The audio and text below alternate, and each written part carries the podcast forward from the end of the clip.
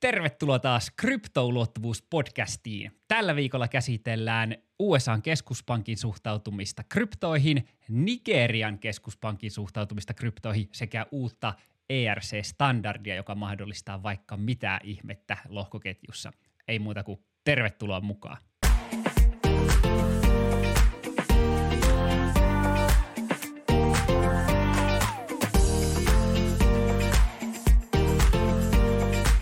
Morjes OG!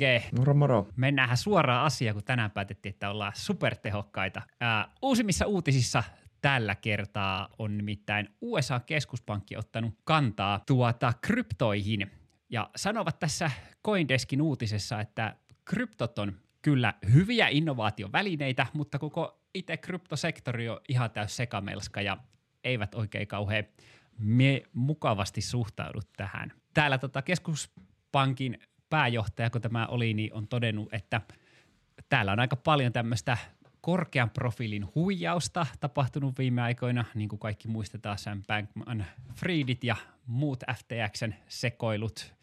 Ja sitten sen lisäksi vielä, että, että tota regulaatiota on kiristetty kovasti koko ajan Jenkeissä, niin keskuspankki tuntuu olevan tämän kannalla. Okei, okay, minkälaisia ajatuksia sinulle herää tästä? Tähän on aika samaa jatkumoa, mitä tähän asti on tapahtunut. Kyllä, ei, ei niin kuin yl, yllätä, että siellä, siellä on perseilty niin paljon, niin paljon että, että eihän ole viranomaista viranomaista on pakko niin kuin reagoida negatiivisesti, ainakin hetken aikaa. Luulen, että tästä, tästä jossain vaiheessa niin kuin sumu hälvenee, niin siellä edelleen on kryptot olemassa.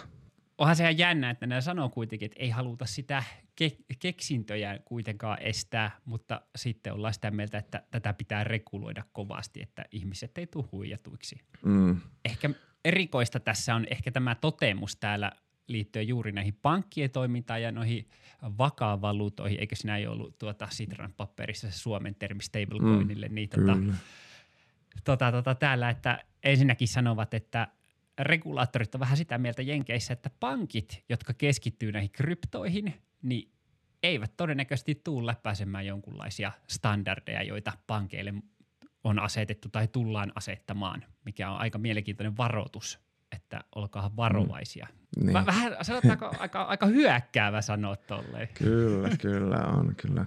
Mutta jos miettii, että no tuossa kuluneella viikolla niin äh, tuon, tuon Coinbasein toimitusjohtaja, niin, niin toi Brian Armstrong, niin se niin kuin puhuu hyvin kuitenkin siitä, että jos Yhdysvallat haluaa olla tämmöinen su- suurvalta ja niin kuin kaikilla sektoreilla, niin teknologian kuin esimerkiksi tekoälyn ja muun tällaisen kohdalla, niin sitten kyllä se niin kuin toi regulaatio – sitten asettuukin ehkä. Itse näen just siinä, että se regulaatio tulee asettumaan sillä tavalla, että kyllä ne Jenkeissäkin ne kryptot, kryptofirmat on, koska no, tällä hetkellä tuo kuulostaa siltä, että mihin toi tollainen regulaatio tulee johtamaan, niin, tai tuommoinen asennoituminen tulee johtamaan se, että ne muuttaa pois Jenkeistä. Ja no sitten, sitten, sitten kryptosektori – Jenkeillä ei ole enää niin paljon valtaa, niin, mm. niin luulen, että, että se ne Tämä on kuitenkin aika iso planeetta. Niin, niin, tämä on aika iso planeetta. Täällä on paikkoja, mihin mennä. Iso-Britannia kovasti haluaa olla kryptojen ykköspaikka ja, ja mitä tuolla Aasian maissa, Singaporet ja muut, niin eikö siellä, siellä päin mm. myös ole pöhinää paljon – Toinen vielä ehkä tästä, mitä tämä keskuspankki sanoo, on se, että, että tota, nämä vaku, vakaavaluutat eli stablecoinit niin ovat kyllä ihan ok, kunhan niitä reguloidaan tietyllä tavalla. Mutta taas tullaan tähän sama ongelma, että tämmöinen julkiset mm. lohkoketjut on erittäin alttiita huijaukselle, rahanpesulle ja muille tämmöisille ongelmille. Eli tähän nyt selvästi keskitytään, että tämä on ongelma, tämä on ongelma, tämä on ongelma. Katsotaan, mitä, mitä tuommoinen niin appropriate regulation, mitä se niin käytännössä tarkoittaa, että ei ainakaan Kraken ollut hetki sitten kovin tyytyväinen niin regulaation, kun joutui lopettamaan ne staking-palvelut. Kyllä, se on jännä nähdä, mitä tulee. Itse asiassa Krakenista tulikin jo hyvä aasisilta Nimittäin Krakeni äskeisessä uutisissa sanottiin, että Fedi ei oikein tykkää näistä pankeista, kryptopankeista, niin täällähän ensimmäisenä Krakeni on samoihin aikoihin ilmoittanut, että mepä julkaistaan oma pankki tai pystytetään pian oma pankki. Se, että mitä tämä pankki nyt ihan oikeasti siitä tekee, niin tästä uutisesta nyt ei var, en niin kuin ihan suoraan pysty sanomaan, että tuleeko siitä nyt ihan tavallinen pankki, että jokaisen ihmisen säästöt otetaan vastaan, vai tuleeko sitten jonkunlainen sijoituspankkisysteemi, vai, vai mikähän se sitten on. Mm. Mutta tota, aika, aika, aika röyhkeä veto kuitenkin Krakenilta sille, että ekana tulee, että kielletään steikkaaminen Jenkeissä ja sen jälkeen fe- keskuspankki varoittaa, että pankit, jotka keskittyy kryptoihin, ei varmaan tule pääse regulaatiosta läpi ja samaan aikaan Kraken jo sille, että meiltä tulee oma pankki. niin tällainen, no tässä on varmaan kaksi asiaa, että Krakenia vituttaa sen verran tällä hetkellä, että ne, että, että ne on niin noussut barrikaadeille ton asian kanssa, katsotaan mitä siinä käy. Mutta toinen asia ehkä, kun me tota uutista vähän alemmas, niin tällä viikolla on kanssa niin uutisoitu tuosta että tuolla on toi Silvergate, eli tämmöinen kryptoystävällinen pankki, niin se on joutunut, se on nyt, en tiedä joko se nyt ne näkee, niin kuin, joutuu vähän noita kryptotoimintojaan leikkaamaan ja sammuttelemaan, ja se on kai ollut pankkina aika iso tekijä niin kuin yritysten krypto, kryptoseikkailuissa, niin, niin nyt on selvästi tullut myös tämmöinen uusi markkina markkinarako Krakenille täytettäväksi, että tuo Silvergatein pois meneminen krypto, kryptosektorilta on aika merkittävä asia, niin tässä on varmaan kahta asiaa nyt, mm, mutta aivan. ihan, ihan niin kuin hullu riski, tai katsotaan mit, millä tavoin, millä tavoin, niin kuin, miten se tässä sitten käy. Niin, me, meillä Suomessa ei varmaan tule olemaan Kraken pankkia, mutta en ehkä ensimmäisenä uskaltaisi sinne laittaa kaikkia ti, ti, tilitoimintoja. Niin. Niin, mutta varmaan niin siis tarvitaan, tai no ehkä jos haluat, haluat niin tämmöisessä centralized exchange-toiminnassa, niin siinä varmaan tarvitaan jonkinlainen pankki-infra taustalla, että se homma pelaa. Että Defissä voi olla eri asia. Mm, varmasti. Se helpottaa se tavalla, että jos noudattaa kaikkia pankkisääntöjä, niin silloin todennäköisesti se regulaatio on kohdalla tai oot, noudatat lakeja niin kuin ne regulaattorit haluaisi. Mutta. mutta kai se tässä on nyt se epäselvyys siinä, että ei niin kuin ole mitään selkeitä lakeja, mitä noudattaa tällä. Mm, sepä se. Sepä se. Mutta e, seurataan taas tätä. Amerikoissa siis jatkuu tämä mm. kryptonegatiivinen suhtautuminen julkisilta taholta, mutta – toisella puolella planeettaa onkin itse asiassa vähän erilainen suhtautuminen, eli Nigeriassa ollakin sitä mieltä, että, että tämmöinen keskuspankkiin digitaalinen raha onkin hyvä juttu ja pusketaan tai Nigerian keskuspankki on sitä mieltä tai, ja hallinto on sitä mieltä, että erona jenkkeihin valtio suhtautuu positiivisesti. No itse asiassa nämä on, mikä stablecoinit, mikä, mikä termi sille nyt olikaan? Vakavaluutta. Vakavaluutta, niin kyllähän valtiot on kaikkialla vähän niin kuin sen kannalla, koska se on valtion niin kuin hallitsemaa, mutta, mutta ehkä niin kuin vielä sitä ei olla ajamassa, ajamassa käytäntöön niin niin optimistisesti tai rajusti kuin Nigeriassa. Joo, tämä on hieman sanotaan tämmöinen varoittava tarina siitä, siitä, täytyy heti alkuun sanoa semmoinen disclaimer, että aika sekava, että ihan nyt tästä ei suoraan niin kuin sitä, että mikä se juurisyy tälle, että miksi tämä homma ei onnistu, mutta tässä on monta semmoista asiaa, mitkä pistää silmään. Mutta Nigeriassa kansalaiset on siis lähteneet kaduille ja vastustavat tätä, että ei, että emme halua siirtyä kokonaan tämmöiseen rahattomaan, rahattomaan yhteiskuntaan. siis niin kuin, käte, semmoiseen ei-käteisellä toimivaan yhteiskuntaan, että kaikki raha olisi digitaalista.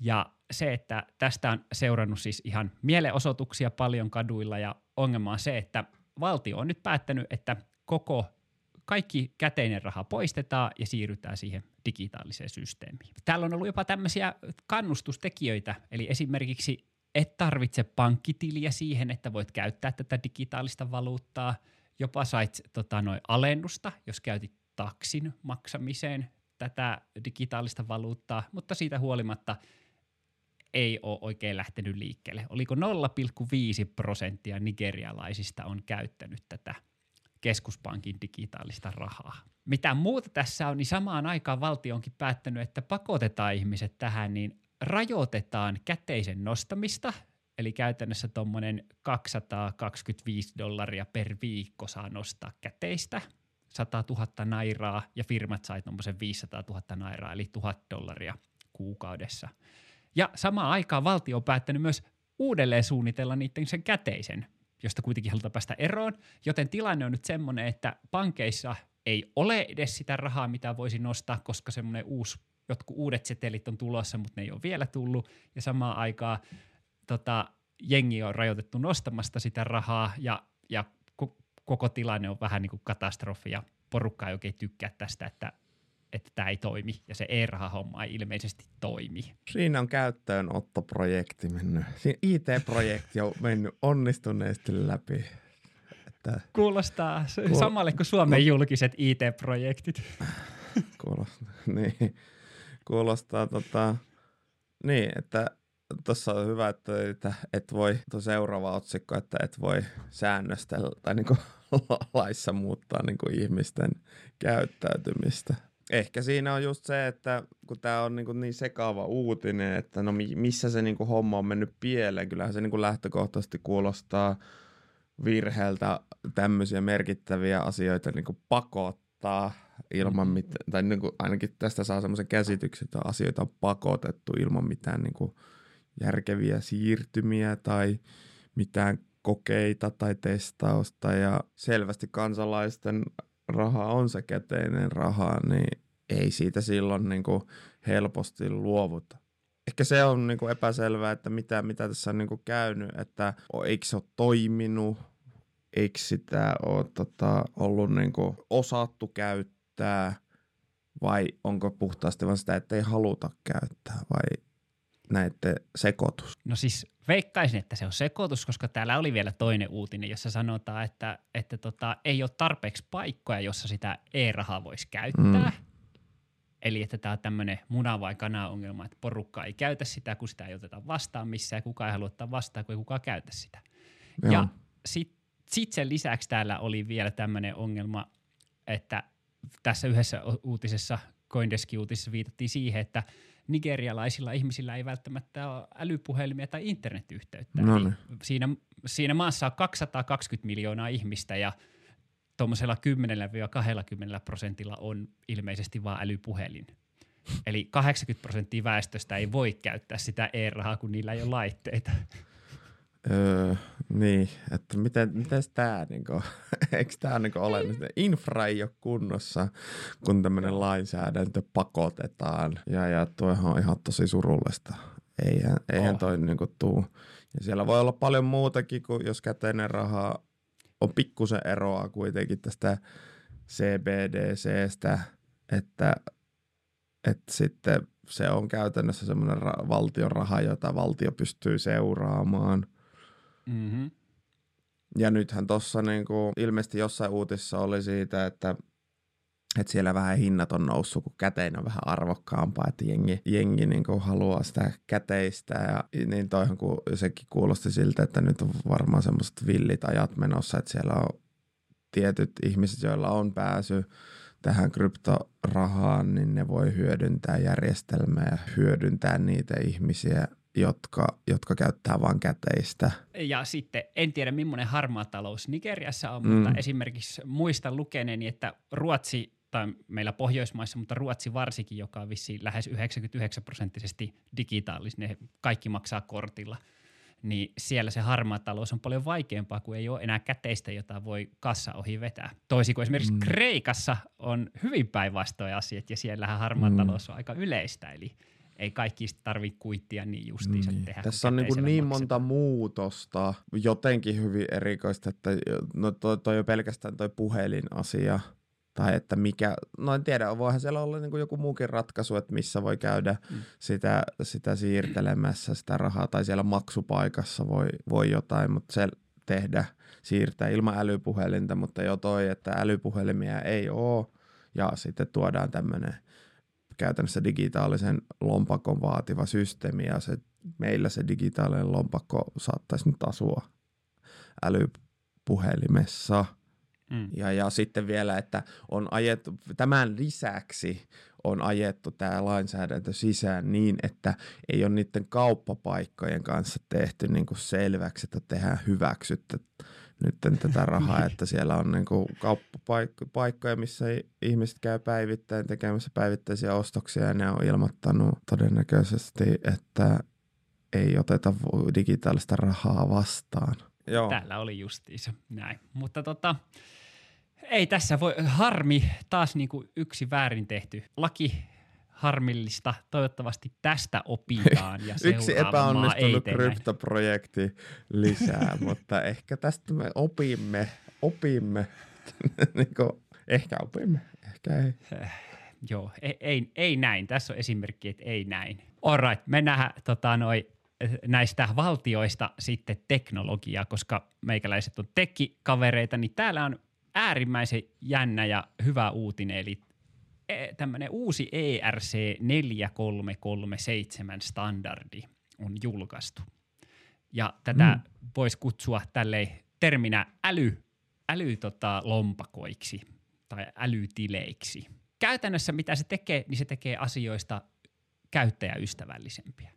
Jos tässä tiiviisti heittää, niin mitä tämä te- mahdollistaa, niin on se, että nyt pystytään lompakoiden tota, palautussalasanoja, tai jos hävität sen salasanan siitä sinun kryptolompakosta, niin se pystytään palauttamaan se lompakko sinulle tai pääsy siihen, mikä on varmasti ihan kiva juttu. No tämä on varmasti semmoinen vähän kaksiteräinen miekka, että kiva juttu, mutta sitten käytännössä tuo riskiä mm.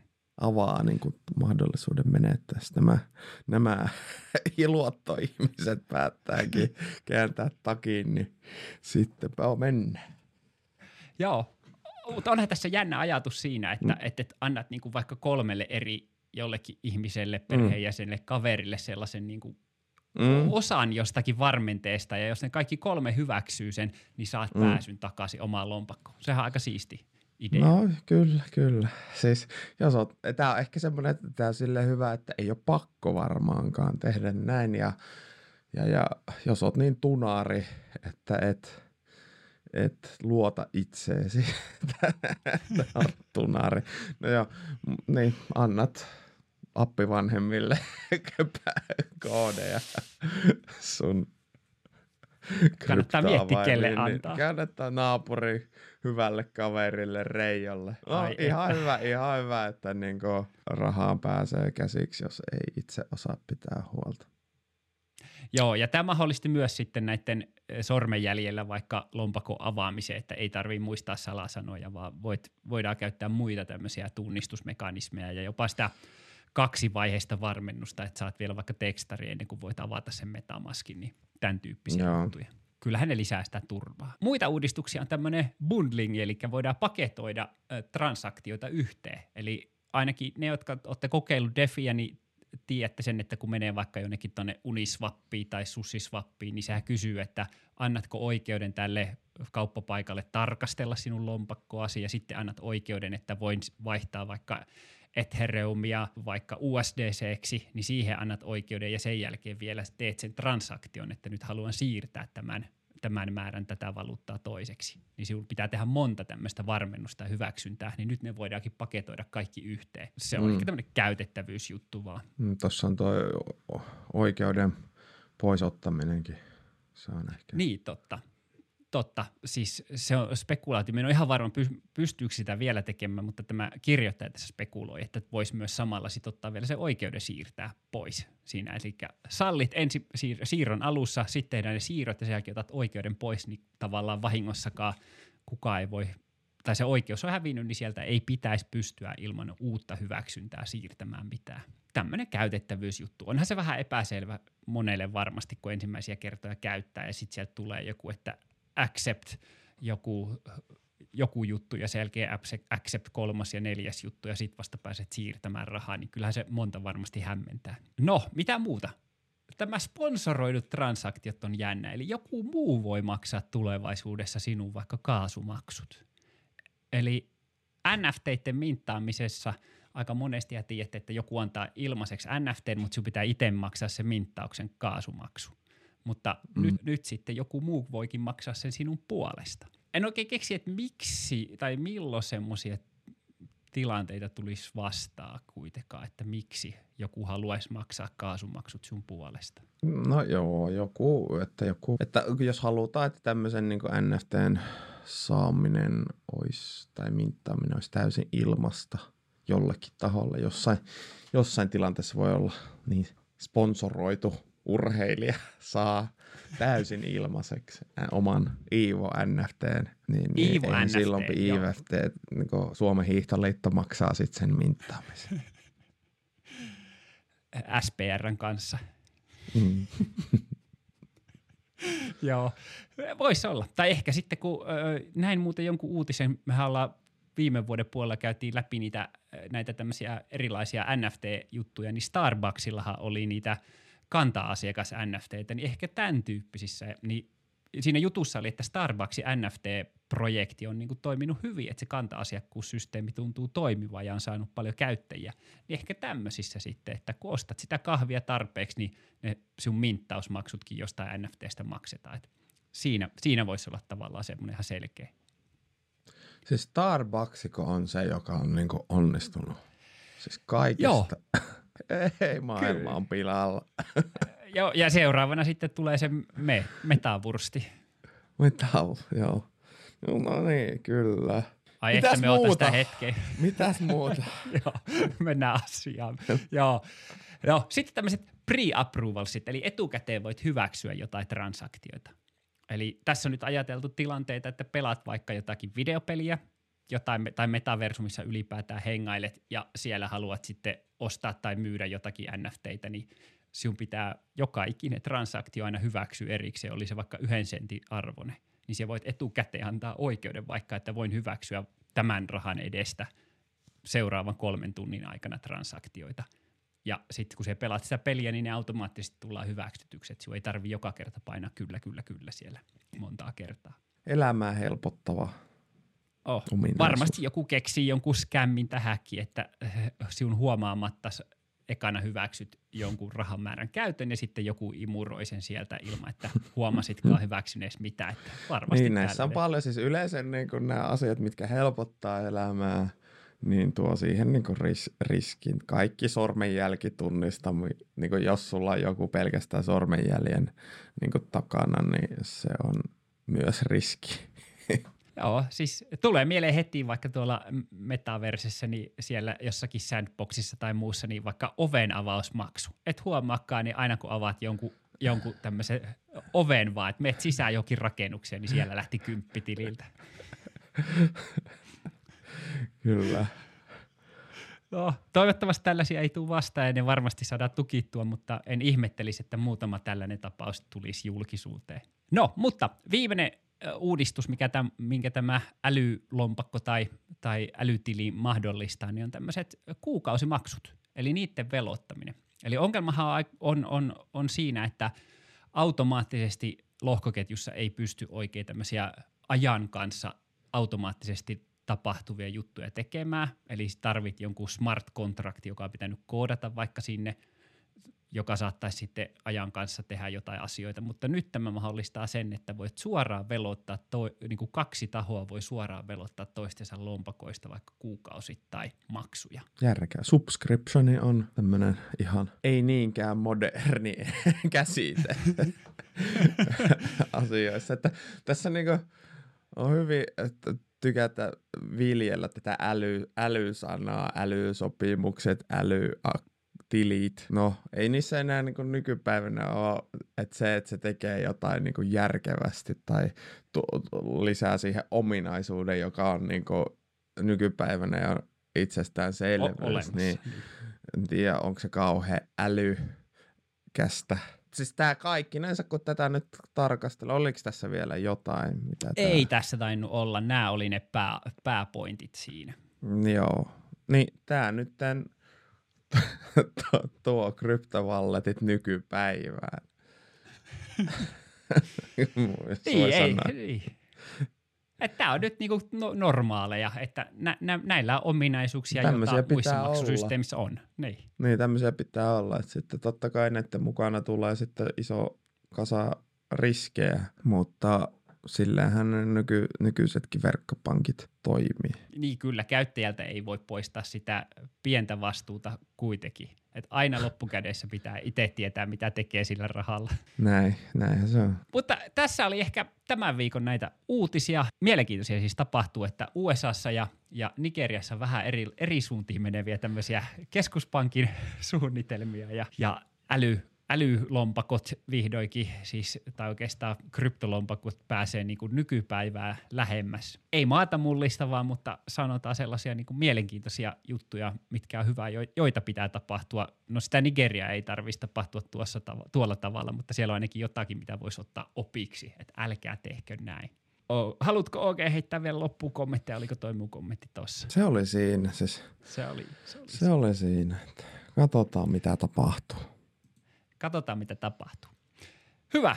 Kiitoksia teille taas kuuntelijoille, kun olitte linjoilla. Muistakaa tykätä, subscribeata, kertokaa kaverille. Ja ensi viikolla kryptoulottuvuus on tauolla, joten palaamme eetteri kahden viikon kuluttua. Ei muuta kuin seuraavaa kertaan. Moro. Moro.